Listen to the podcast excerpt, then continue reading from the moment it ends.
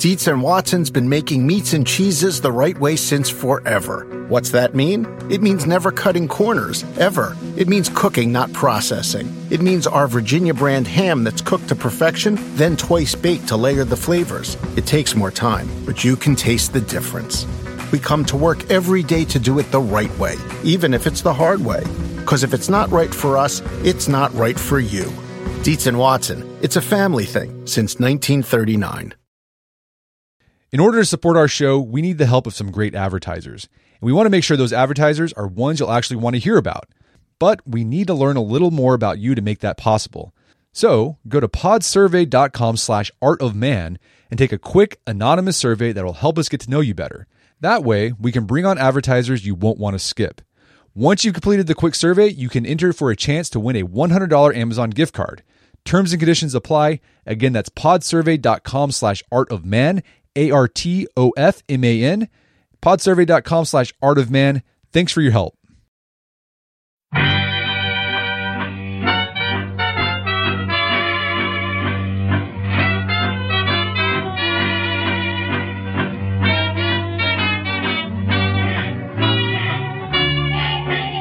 Brett McKay here, and welcome to another edition of the Art of Manliness podcast. If you've been trying to get a handle on your anger, you've likely read tips for calming down, like take a deep breath and counting to 10. My guest today argues that while those tactics might serve as a band aid in the short term, truly getting control of your anger has to begin long before you have a blow up. His name is David Lieberman. He holds a PhD in psychology and is the author of several books, including his latest, Never Get Angry Again. We begin our conversation discussing talking about what happens in our minds and body when we get angry, the ill effects anger can have on our health and relationships, and why common anger management management advice isn't very effective. David then digs deeper into the root cause of most anger issues and walks us through what you can do to address and solve them. After the show's over, check out our show notes at aom.is slash anger.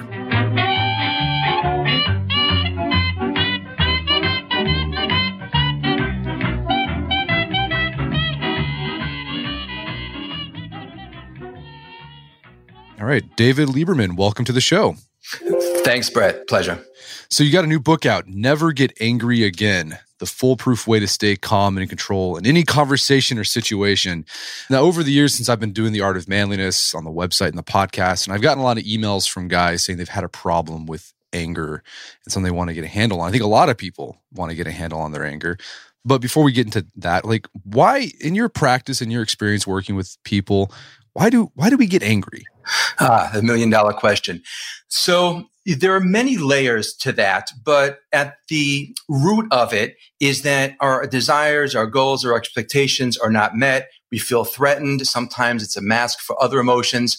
But even beyond that, we find that anger comes because of a fear and that fear is always rooted in the fear that I'm not good enough, that I'm not lovable enough, I'm not worthy enough, which is why whenever we get angry, it is always preceded by a fear that we are going to be taken advantage of. We're going to be ridiculed. We're not in charge. It comes from sort of feeling vulnerable and anger is a response to that fear. So Yoda was right, right? In the Star Wars movie, I think he's talking about fear leads to anger and anger leads to the dark side. Oh. yes, I suppose Yoda said it before I did. well, uh, so I mean, in your experience, ha- have you noticed that men have problems with anger more than women? And if so, or if not, why do you think that's the case? Uh, yeah. So what's interesting is there's conflicting research on that. And in doing research for the book, I found that at first we thought, yes, men have more anger issues than women. And then other research indicated maybe not so because women tend to internalize their anger. So while men may express it overtly, women may express it maybe more passively. Anyone that's been married can testify to that. And then beyond that, that anger may also manifest in terms of feelings of guilt, insecurity, and shame. So it's turned inward. But the emotion itself I think is fairly evenly distributed amongst the sexes, even though some preliminary research had showed that men are more prone to anger than women. So that, that raises an interesting question. Anger can manifest itself differently. And I think a lot of people don't realize that. Um, and as a consequence, they miss out on you know whether they're experiencing anger or whether someone else is experiencing anger. So I think when most people think of anger, they think of like you know stereotypical guy turning red, yelling, screaming, swearing. But beyond that, how else can it manifest itself? That's that's true, right? And not only is important for us to understand how anger can manifest for ourselves, but also in our relationships, because you know we can't operate on the assumption that just because somebody didn't scream at us that our behavior was acceptable. So there's generally four sort of responses to anger, and they mirror what's called the fight, flight, or freeze response. It used to be called the fight or flight, but now it's flight, fight, freeze.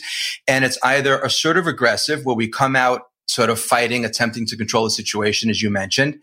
Then you've got the passive aggressive, which parallels the flight, where anger leaks out in more subtle ways because a person is unable to confront directly. They sort of seek to control stealthily and they're not able to sort of stand up for themselves or don't feel like they're able to, but they're going to even the score. They're going to exact justice one way or the other.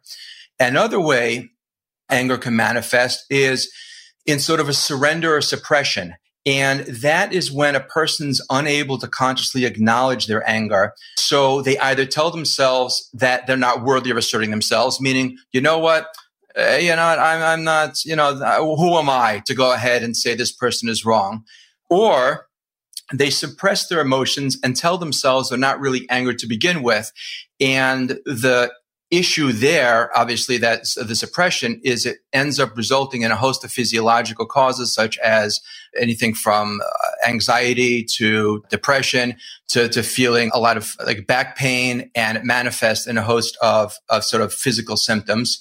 And then finally is the immobilization. And that's when a person is very angry. They feel powerless, but they're not able to even acknowledge the, the pain or the fear. So they really just shut down. It's sort of like if you've got, you know, your toaster plugged in and there's a firestorm or a, uh, a thunderstorm, you'd unplug it to avoid it getting overloaded. So this person can't deal with the, the pain of anger at all. And they just shut down, shut out the world just to avoid feeling that pain. So let's talk about that passive aggressive because I think a lot of people have probably experienced that, or maybe people do it and they're not realizing it. So you're not expressing, you're not asserting your anger, right? Like you're not saying, hey, this is upsetting me.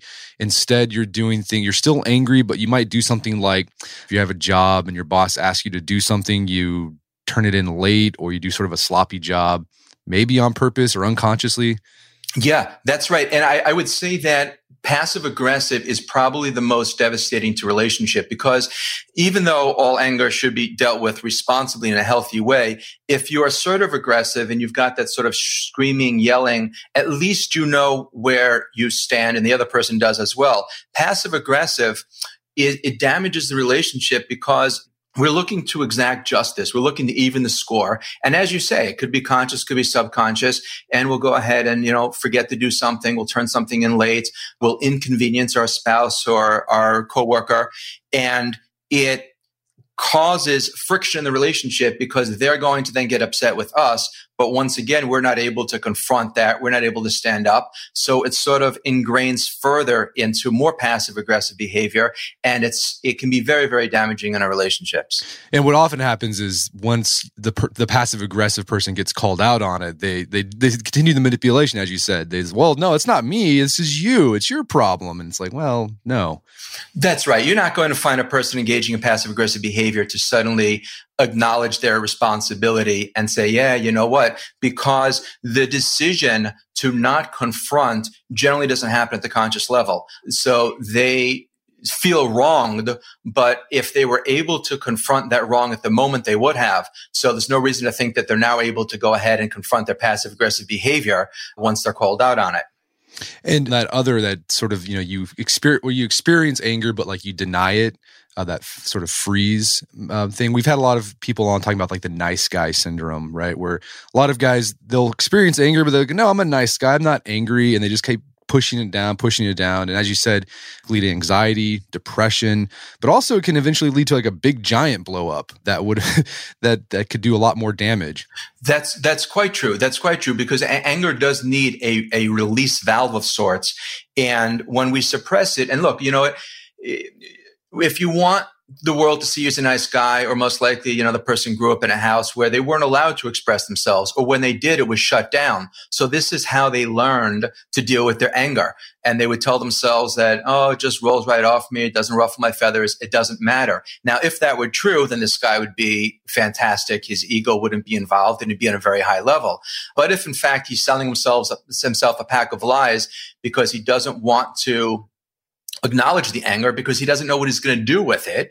He will suppress it. And as you say, it will either just tear him apart from the inside or it will lead to an overt explosion, which can be quite devastating and damaging, not only to himself, but to his relationship. Now, it sounds like, uh, we, what we've been talking is that anger can be useful because it's sort of a signal to you that something's going wrong and that it, you need to do something to fix it. Now there's now the, the question is like, how do you go about fixing that. So, I mean, would you say like anger is not a completely terrible emotion? It's useful if it's used in the right way? You know, I'd say yes and no. And I, I, know it's, you know, it sounds like I'm covering my bases here, but, you know, there's an expression that, you know, anger lies in the, in the bosom of fools, meaning that if you have anger on the table to pull out of your tool belt at any point when you feel you're justified, the problem is when you're in the situation, you're going to assume that it's justified. And, you know, no one ever walked away from a conversation and said, you know what? I wish I would have gotten angrier. I would have been able to handle myself so much better. You know, when you're angry, you're not seeing through a clear objective lens. You're seeing through distorted emotions. And while it does increase your acuity and it brings a lot of, you know, your attention and emotional and mental resources and focuses it, at the same time, you're not able to process your world with the proper perspective. So you are going to be inclined to act irresponsibly, recklessly, and go overboard. So quite frankly, I tell people take it off the table completely. Could you have used that anger and uh, capitalized on it in one out of 100 cases? Sure. But I'd rather be wrong one out of 100 than to use it 99 out of 100, knowing that I too quickly went for that angry response. Because if you think about it, if you said to yourself, I'm not going to get angry no matter what happens the entire day, you're going to have an entirely different day than if you said, okay, fine. If I get angry, it'll be justified. But in there lies a problem. When you are in that moment, your perspective is narrowed, your ego's engaged, and you're going to assume it's justified when through the, the objective lens of clarity and a little more perspective, you would have realized that it was not called for. Well, yeah, you you devote a section of the book about what happens to our brain whenever we get angry.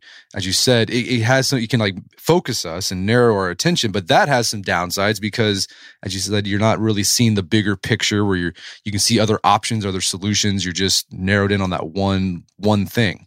Yeah, no, sorry. Ask yourself the question is, you know, who would you rather rather go to battle with? Somebody who is just, you know, flying in a blind rage, or somebody who is cool, calculated, you know, very cognitively aware.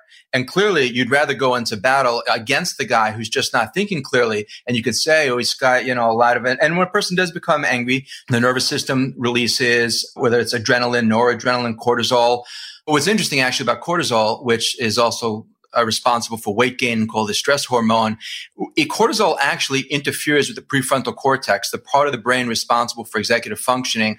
It literally makes us dumb. It interferes with our ability to process information clearly. So we have a physiological basis for the fact that anger clouds our judgments And while certainly, yes, there, there are some limited advantages, I would much rather go into a situation with the objective lens of clarity than have my perspective clouded by emotions. Right. A great example, if you can see that in real time of cortisol and anger making you dumb, like social media is people get angry and so they they do something right away and they usually type something that they regret day later. Oh gosh, yeah. Sometimes two seconds later, I think WhatsApp now has something where you could pull back. You know, how many times do people send off a text and then they send a correction two seconds later when all it would have taken them were those same two seconds to do a, you know, a spell check and to realize that, you know, it auto corrected something ridiculous. But we have that just visceral response where we want to answer back. And yeah, it, it invariably will produce conversations and interactions that are just not productive. So, besides the psychological downsides of anger, it makes you dumber, you make poorer decisions. There's physiological. So, you mentioned cortisol. If you're constantly exposed to cortisol, it causes weight gain, which is not good for health. But any other like physiological downsides of being angry all the time? Sure. In the short term, you've got anxiety, high blood pressure, headache. Th- these are symptoms that manifest instantaneously. And certainly the long term damage on your emotional health and your relationships is incalculable. So let's talk about what we can do about this. And you argue that the typical anger management advice doesn't work in the long run. So before we get to why you think that doesn't work, like what is the typical anger management advice that you see out there?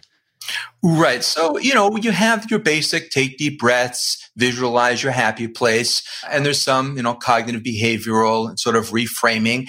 And it's one of the reasons why I wrote the book was, you know, yes, there are some gaps in terms of, I, I think, traditional advice.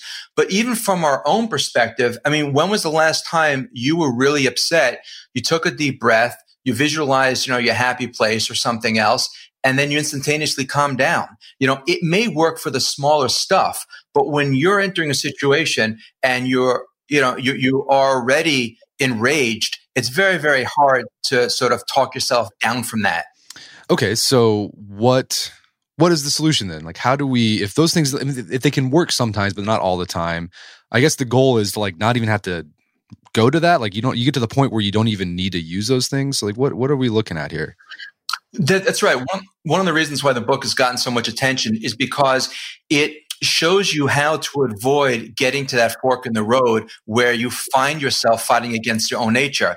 Meaning that if you enter the situation with a wide enough perspective and you realized ahead of time that this is something that's inconsequential, you're going to forget about it 10 minutes, 10 days, 10 years. You're not even going to remember it happened.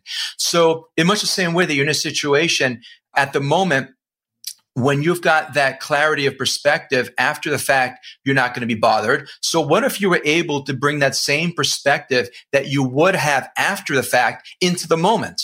Right? You would never find yourself bothered, certainly by little stuff. And even the bigger stuff, you're able to instantly frame in the proper perspective. And that's really what time gives us. Time uh, gives us perspective. So by entering these situations without your ego involved, you're not, ha- you don't have to fight against your own nature. You don't have to remain calm. You don't have to force yourself to do anything. You're naturally unbothered because of the gift of perspective gives you the ability to recognize that it simply doesn't matter and most things we get upset about simply don't matter. So basically, the, as we talked earlier, the the root of anger is fear, and that's fear comes from a very when we have an ego based view of life, right, where we're just thinking about us mm-hmm. and what's in it for us. So, what are some of the stories? that our ego tells us, right? That we sort of, you know, that goes on internally that contributes to us getting angry about big things, but like even like little things, like the guy cutting you off in traffic, yeah. or your kid, you know, ignoring you. We get angry because there's a story that we're we're we're telling ourselves that that that that event means something. That's right. That's right. And that story, regardless of the narrative, always comes down to the same message. And that is that they don't care enough about me. They don't love me enough. They don't respect me enough. But let me give you an example. Let's say you're driving along and someone cuts you off on the road, right? Now, many of us have a tendency to see what this person looks like, right? Because who is going to typically bother us more? A nice little old lady driving, you know, when you just see her hat in her hands on the, on the, uh, steering wheel or a young guy driving with a beer bottle in one hand, cigarette in the other, music blasting from the, the car. Who's going to generally bother us more, the little lady or the young guy? The young guy, of course. Right, of course, because we assume the nice little lady probably didn't see our car, but the young guy did it to me on purpose because he doesn't care enough. He doesn't respect me, blah, blah, blah, blah, blah. And if you appreciate the insanity of this, you're driving along, then you almost get into an accident, then you speed up, risking your life to see what the person looks like, to see how angry you should be. I mean, it's sheer insanity. And, but that's what the ego does. It connects the dots. It makes everything about me when the truth is it has nothing to do with me. We treat other people based on how we feel about ourselves. You give love, you give respect.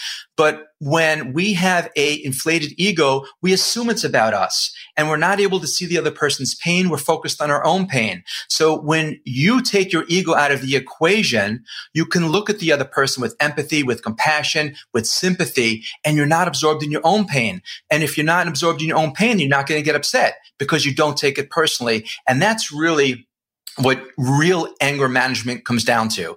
Something happens, you take it personally, you get upset. Something happens, you don't get it personally, take it personally, you don't get upset. That's 25 years of therapy in a sentence.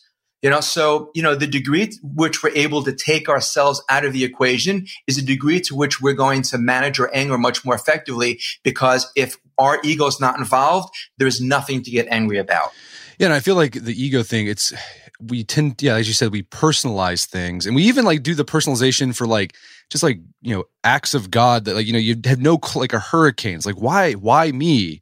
It's like well the hurricane doesn't you know it doesn't doesn't have any emotions it doesn't care it's just it just happened Right, right, but and it's it's indiscriminate. It, it, does it doesn't discriminate, and that's just it. And you can tell, as you know, I've done a lot of work with reading people and and body language and emotional health. In that, the more personalized, uh, personally, people take things that have nothing to do with them, the less emotionally healthy they are. So when they begin to say that, you know, it, it, was a thunderstorm and it rained, you know, God doesn't love me because he doesn't want me to have a picnic today. You know, those are things that are indicative of somebody who's really personalizing a bit too much. And even again, at the highest level, if somebody legitimately does something to you, but you realize it really doesn't have anything to do with you. Yes, it is to you, but once again, we treat other people based on how we feel about ourselves. So their capacity is limited. The fact that somebody can't love me, the fact that somebody can't give me respect, the fact that somebody can't show me the attention or the or give me the accolades and praise that I feel I deserve,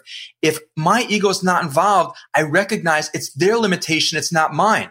But if my ego is engaged, I'm going to assume they're doing this because there's something wrong, there's something lacking, there's something broken, bad, or defective about me. And that's what makes me so angry. Well, so how do how do you get to that point where you personalize everything, where you think it's all about you and people do things to you or things happen to you because you're defective, you deserve it, you're inadequate? Like how do you get to that point? Because there's some people who, you know, don't really have that problem, but other people who really have that problem. So what was the difference between those two people? Right. So, first, you will not find a person that has anger issues that did not have some sort of childhood trauma, tragedy, abuse. It's as and it is so sad, but the scars and the imprint on our emotional health that childhood leaves is, is very, very uh, difficult to undo unless the person is able to revisit it. And I, would like to share with you a fantastic uh, technique to accomplish that. But before that, is that the, to answer your question is that we've got this thing called shame. Now, there's legitimate shame, and some people tell you all shame is toxic, and it's not true. There's legitimate shame that when you act beneath your level, when you do something that is just not you, and afterwards you feel a little bit maybe disturbed or disgusted, and you know you think back and you think that was unconscionable. I, I can't believe I did that. That's legitimate shame, and shame is the voice of our conscience that says, "Hey, you know what? You did something that was beneath you," and it's a self-correcting mechanism to wake us up to take responsibility and to move forward. But if we're not willing to do that, we sort of double down and the ego then justifies, minimizes, blames, rationalizes, whatever it can to avoid feeling that pain. At the core, we're still left with that stain of shame that says, I'm not lovable. Now, that's legitimate shame and there's ways to deal with that. Unfortunately, we acquire, as I said before, toxic shame, and that comes courtesy of childhood where we, because children by definition are completely egocentric, right? And that's okay. That's their job. We know adults like this as well, but at least children have an excuse for it. So, for example, let's say you've got a seven year old boy whose father comes back and screams and yells at him. That child is never going to say, well, you know what? Dad just had a hard day at work let him go ahead and have a cocktail, let him calm down and he'll be okay. No, the child's going to assume that there's something wrong with him because he's egocentric. He takes everything personally. How people treat him is a direct reflection of his self worth. That's his equation. So as he transitions to adulthood, he walks around with that same stain of shame that says how I'm treated by other people is a reflection of my self-worth.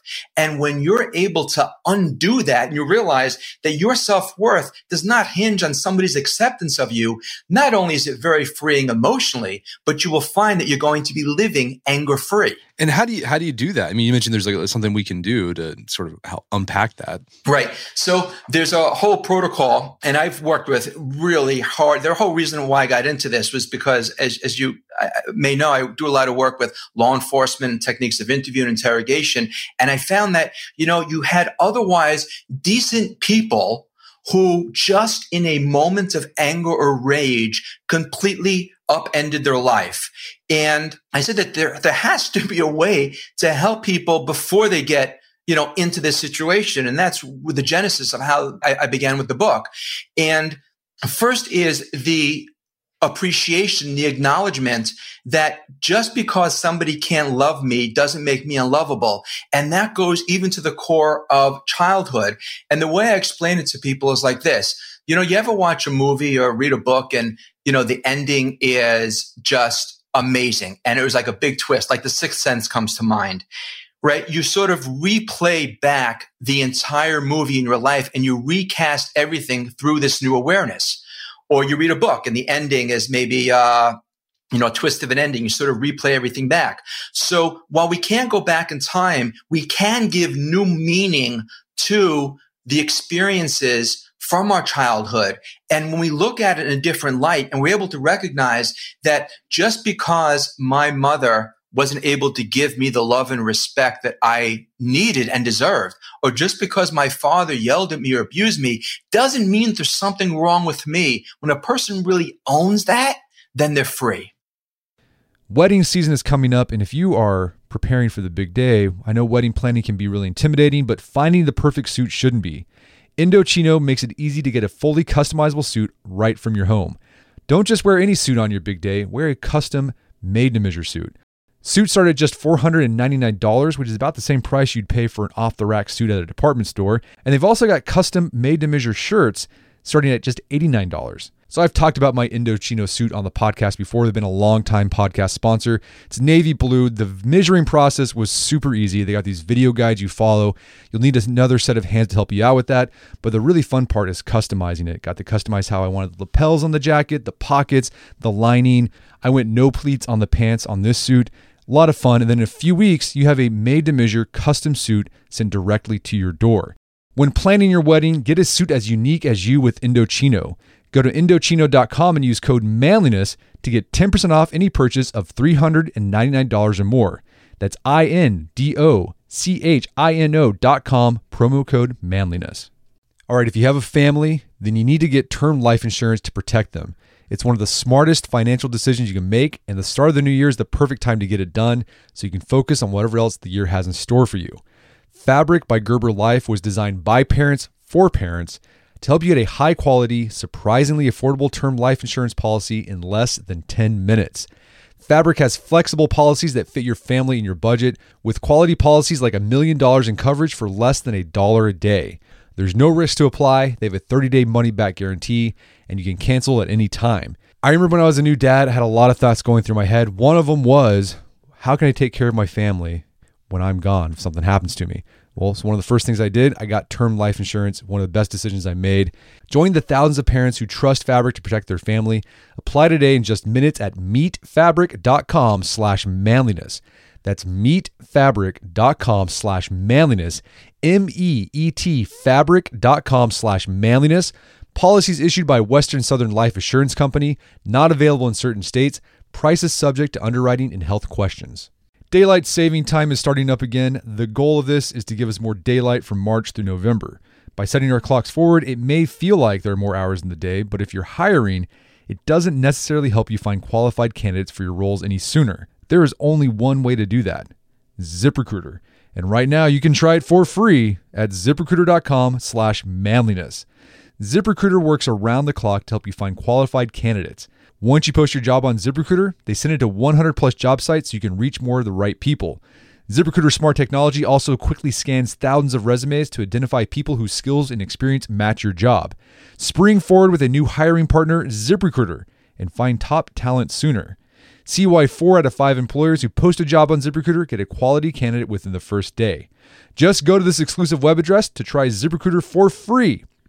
ZipRecruiter.com slash manliness. Once again, that's ziprecruiter.com slash manliness. ZipRecruiter, the smartest way to hire. Picture that thing you've always wanted to learn. All right, you got that in your head? Now picture learning it from the person who's literally the best at it in the world. That's what you get with Masterclass. This year, learn from the best to become your best with Masterclass.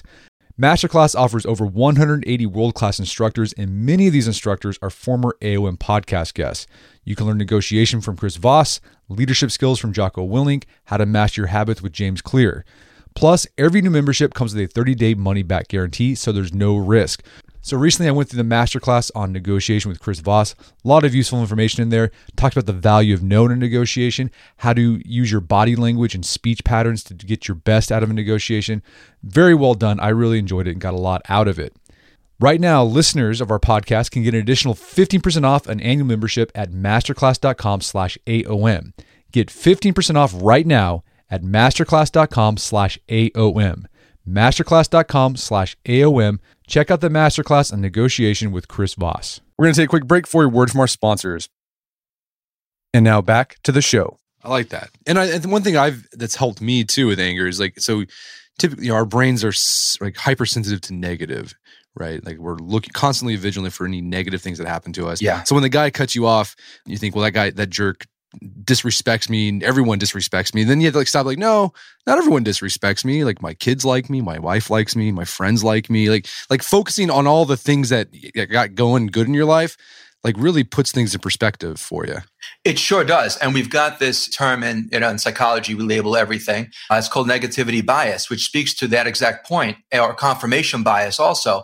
And that is that, you know, if you believe something to be true, you're going to not only look for that, but you're going to manifest, you're going to create, you're going to live a life that tells that narrative and that fulfills that story of yours. So your entire sort of existence and as awful and as sad as this is, so many people do this. We live a life of masks and games and we really go into hiding to avoid facing the pain of our reality. And we want, Uh, we have a story to be told. And if our story is, I'm no good, I'm not lovable, then we're going to bring that to fruition no matter what it takes. And so not only will we look for it, but we're going to go ahead and manifest it. And these are the people that will read into things. They'll connect dots that don't exist. And it's almost like a, a form of, of, of paranoia where they'll begin to make connections only to tell the story that they've been telling themselves for so long. And a person like this would rather be right than be happy. Yeah, no, I've seen that happen in my own life and in other people's lives as well. Like you're so used to the story, like you know, it's the devil you know. You just keep going with that because it's so familiar and comfortable. Yeah, yeah, that's it. And and once again, it's so sad is because people live lives that are they're barely scratching the surface of their potential, but it is comfortable and they ensconce themselves in their pain and they tell themselves a story because this is all that they know. And the ego sort of is it tells them and feeds them the message that this is the truth. And when you're able to sort of cast it aside and connect with other people and appreciate your worth, you know, you'll find that this veil of anger just lifts off you because you're no longer looking to confirm, you know, some distorted truth that you're not worthy. And in fact, that if somebody can't treat you properly, you could see, you could focus in that they're the ones that are in pain and you don't have to be in pain. And uh, yeah, so this is accepting the reality that you have and accepting the pain, but it doesn't mean you have to approve of it, right? I think a lot of people confuse accepting as approval. That's not necessarily the case. You just have to accept, okay, this happened to me, this was bad, but it is part of the reality, but it's not the whole reality. That's right. And that's a great point. And, it, and the acceptance versus approval hangs up in our relationships as well. And also with our own self esteem, meaning that I can accept me and love me 100% and I accept and love my kids 100%. And I always tell them there's nothing they can do that would make me not accept them. It doesn't mean I approve of everything they do. And it doesn't mean that I approve everything that I do. And, and there are behaviors that I engage in that I, I, I work on and I have regrets and I try and make it right and move forward. But when we conflate the two, when we say that I can't accept a person or accept me unless I approve and have this sort of perfectionist mentality, then we are throwing the baby out with the bathwater and we're living up to some sort of unrealistic expectation that everything has to be just so in order to have acceptance. And it's not the case. I can accept me 100% unconditionally. I can accept my wife and I can accept my kids. And now we roll up our sleeves because the thing is this, Brett, if, if you, let's say you plug into your GPS that you wanted to go from where you are to, I don't know, Toronto, Canada, the first thing the GPS has to locate is where you are. So the beginning of growth, the beginning of moving forward begins with acknowledging and accepting who you are, where you are, how you are right now. But you're never going to go from point A to point B unless you accept you're at point A. So I'm never going to work on myself. I'm never going to be able to get rid of my anger. I'm never going to improve my relationships if I refuse to accept the reality that exists and I'm sure that that in find you know figuring out what that reality that exists that might involve other people too. Maybe talking to a therapist, talking to your friends and families, so they you can get a better idea. Because if you know if it's just you, your ego might tell you a story that's probably not true. Yeah, and you know what? That's so true. Is our ego will tell us a lot of stories and, and none of them true because the last thing the ego wants to do is accept responsibility.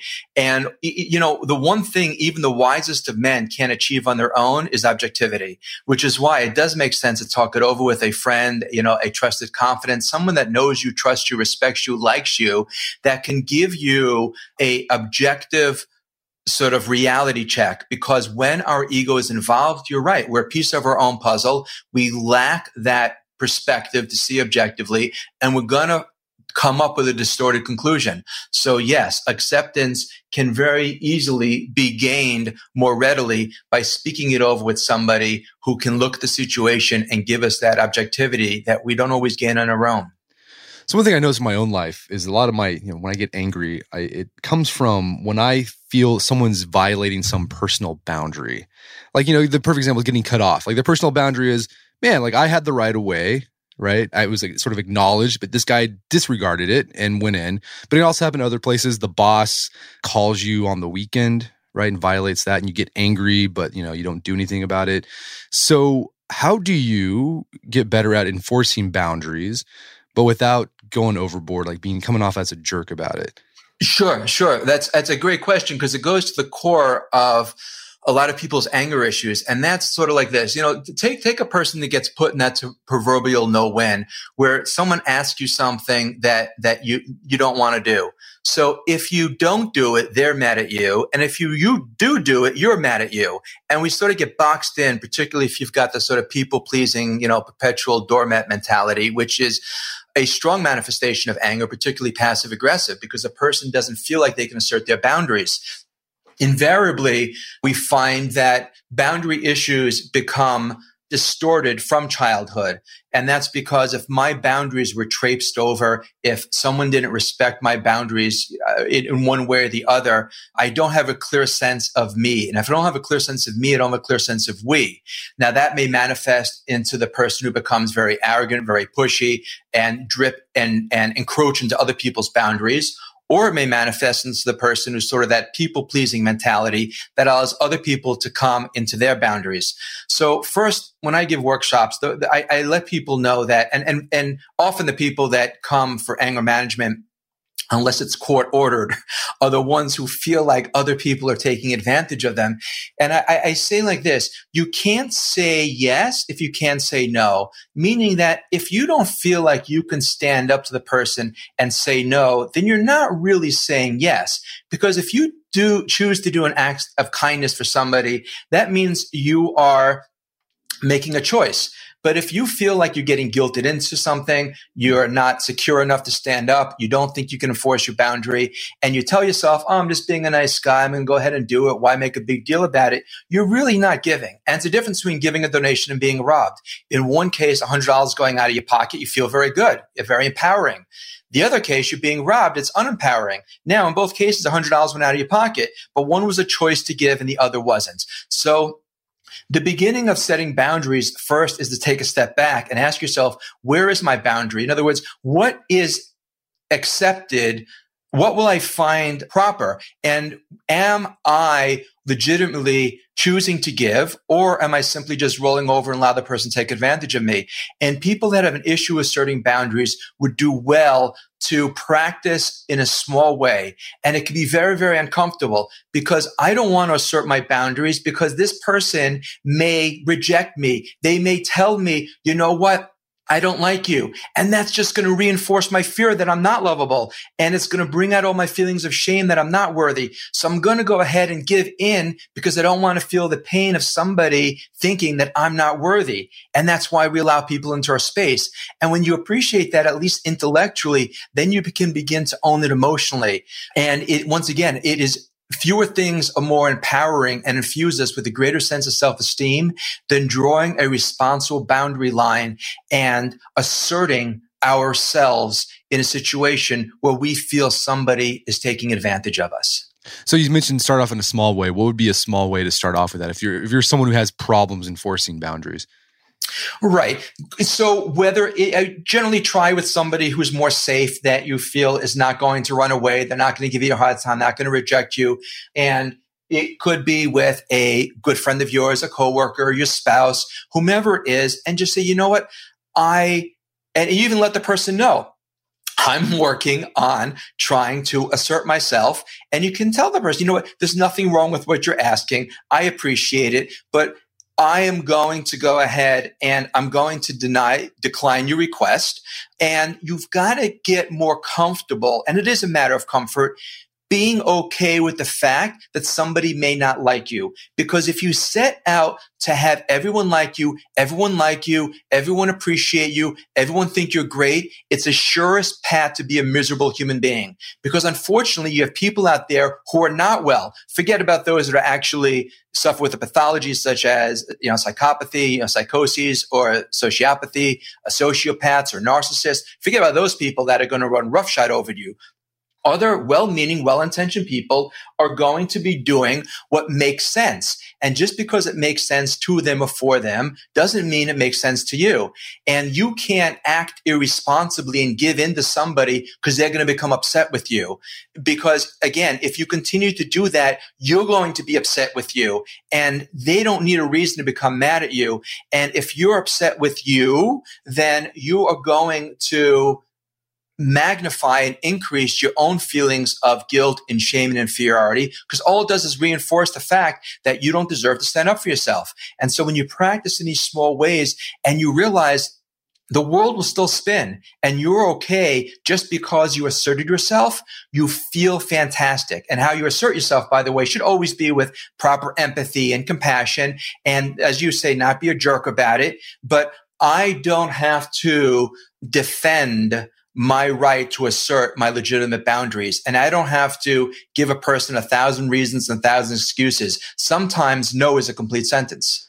Yeah, and, and, another thing to think about too is that, as you mentioned earlier, it can define the relationship, sort of fine tune the definition of the relationship, right? So, the the person who's asking you for something that you you don't want to do, you say no. Well, now they know something new. They have new information. Now there might be some conflict, but now you guys can, you, if you accept the conflict, you can move forward and actually be proactive about it. Now, it might mean you just go your separate ways or you look for another solution.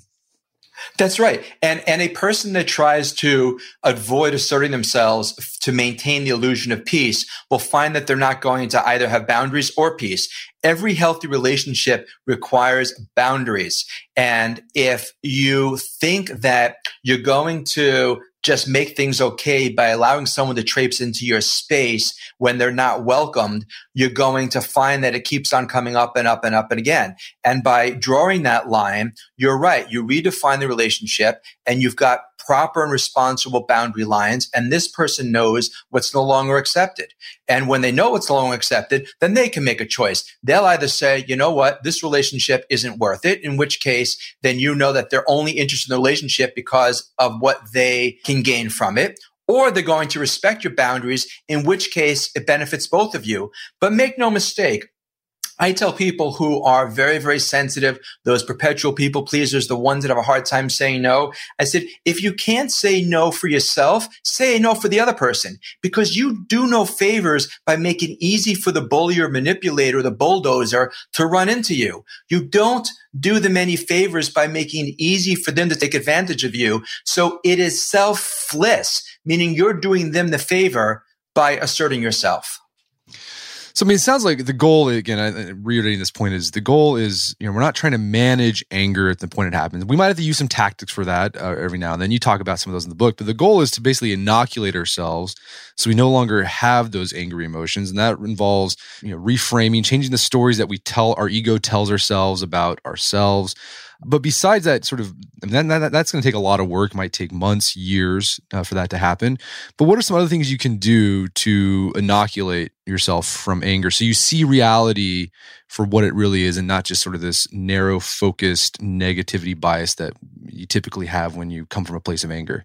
Sure, sure, and I love that word inoculate, and that's uh, that's a beautiful word, and that's exactly what we do here. Is once you have the shot, then you don't have to worry about putting yourself in situation where the people have got those you know negative germs. They're not going to infect you. And there's two main things you can do to answer your question in brief. One is when you find yourself in that moment where you're feeling angry, the biggest mistakes, and I'm always surprised when people say this is the therapeutic advice they got, was to go ahead and just sort of shut it down and say, no, I'm not angry. It's not a big deal. And all they do is move into the world of illusion and they lie to themselves. And that's where the ego lives in the world of lies. Rather acknowledge, I am in pain. Right now, somebody either cut me off on the road or my wife didn't do something I thought was important or my coworker didn't do this or my kids didn't do this. Acknowledge the fact that this is a moment to be in pain. But then here's the key, Brett. You have to ask yourself, which part of me is really in pain? Is it my soul or is it my ego? Is it the real me that's in pain or is it the part of me that craves respect, that craves honor, that craves appreciation, accolades, and so on? And so by having an honest conversation with yourself, you'll find that the anger simply dissipates. Again, assuming that you've, you're at this fork. The ideal, as you say, is to inoculate yourself beforehand. But it's sort of like if you're familiar with John Sarno's method about with back pain is by not avoiding it, not ignoring it, by fully owning the emotion, it's processed completely out of you. And, and you, what's another method? So there's that aspect. Um, what's ah, another thing? So the other is there's fascinating, there's a part of the brain, it's called the reticular activating system, and it acts as an antenna of sorts. You ever had the experience of having a conversation with somebody at a party and you realize there's a much more interesting conversation happening about 10 feet away and you sort of like mute the person in front of you and you like tune in and pick up the other conversation?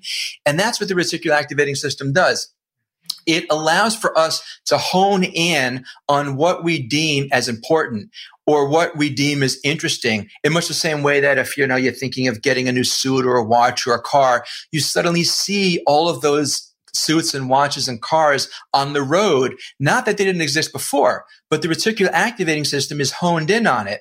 So when you move through your day looking for the good, looking for positive, looking, having the perspective that things are good and picking up on what you're grateful for, your antenna will sort of hone in on that and your, the entire rhythm, the cadence, the mood will be completely different than if you're always looking for the negative, always looking for areas where you're feeling disrespected or taken advantage of or being, you know, manipulated if you hone in, look for the good, look for the positive in others, you begin to see it in other people, you'll see it in yourself, and you'll see it in your world.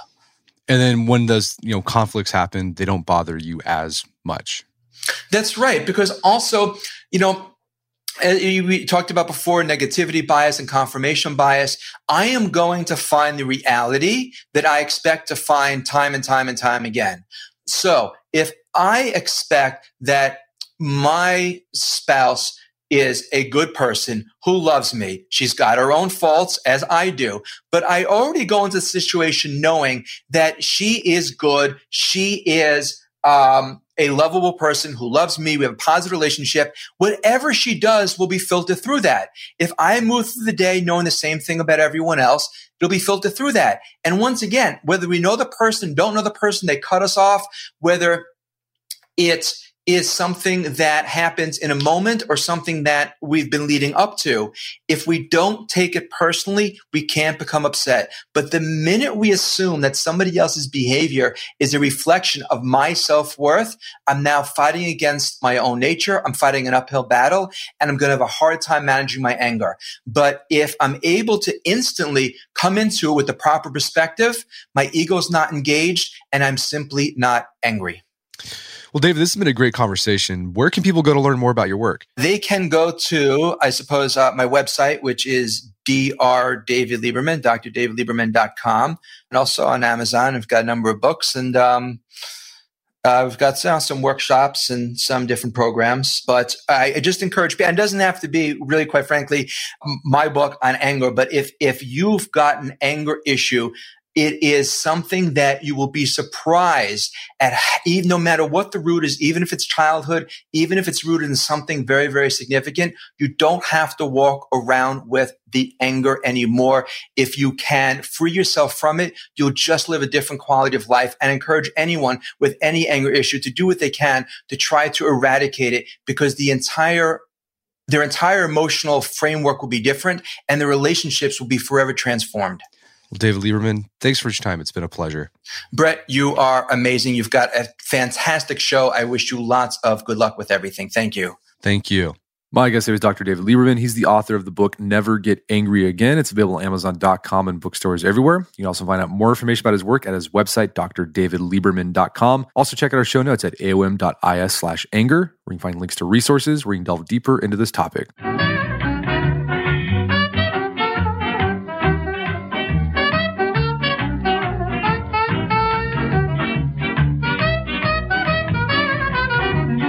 Well, that wraps up another edition of the AoM podcast. Check out our website, artofmanliness.com, where you see our podcast archives. We had over 480 episodes there. You also see thousands of articles we've written over the years about personal finance, stress management, relationships, you name it, we've got it. And if you haven't done so already, I'd appreciate if you take one minute to give us a review on iTunes or Stitcher. It helps out a lot. And if you've done that already, thank you. Please consider sharing the show with a friend or family member who you think would get something out of it. As always, thank you for the continued support. And until next time, this is Brett McKay reminding you not only listen to the AoM podcast, but put what you've heard into action.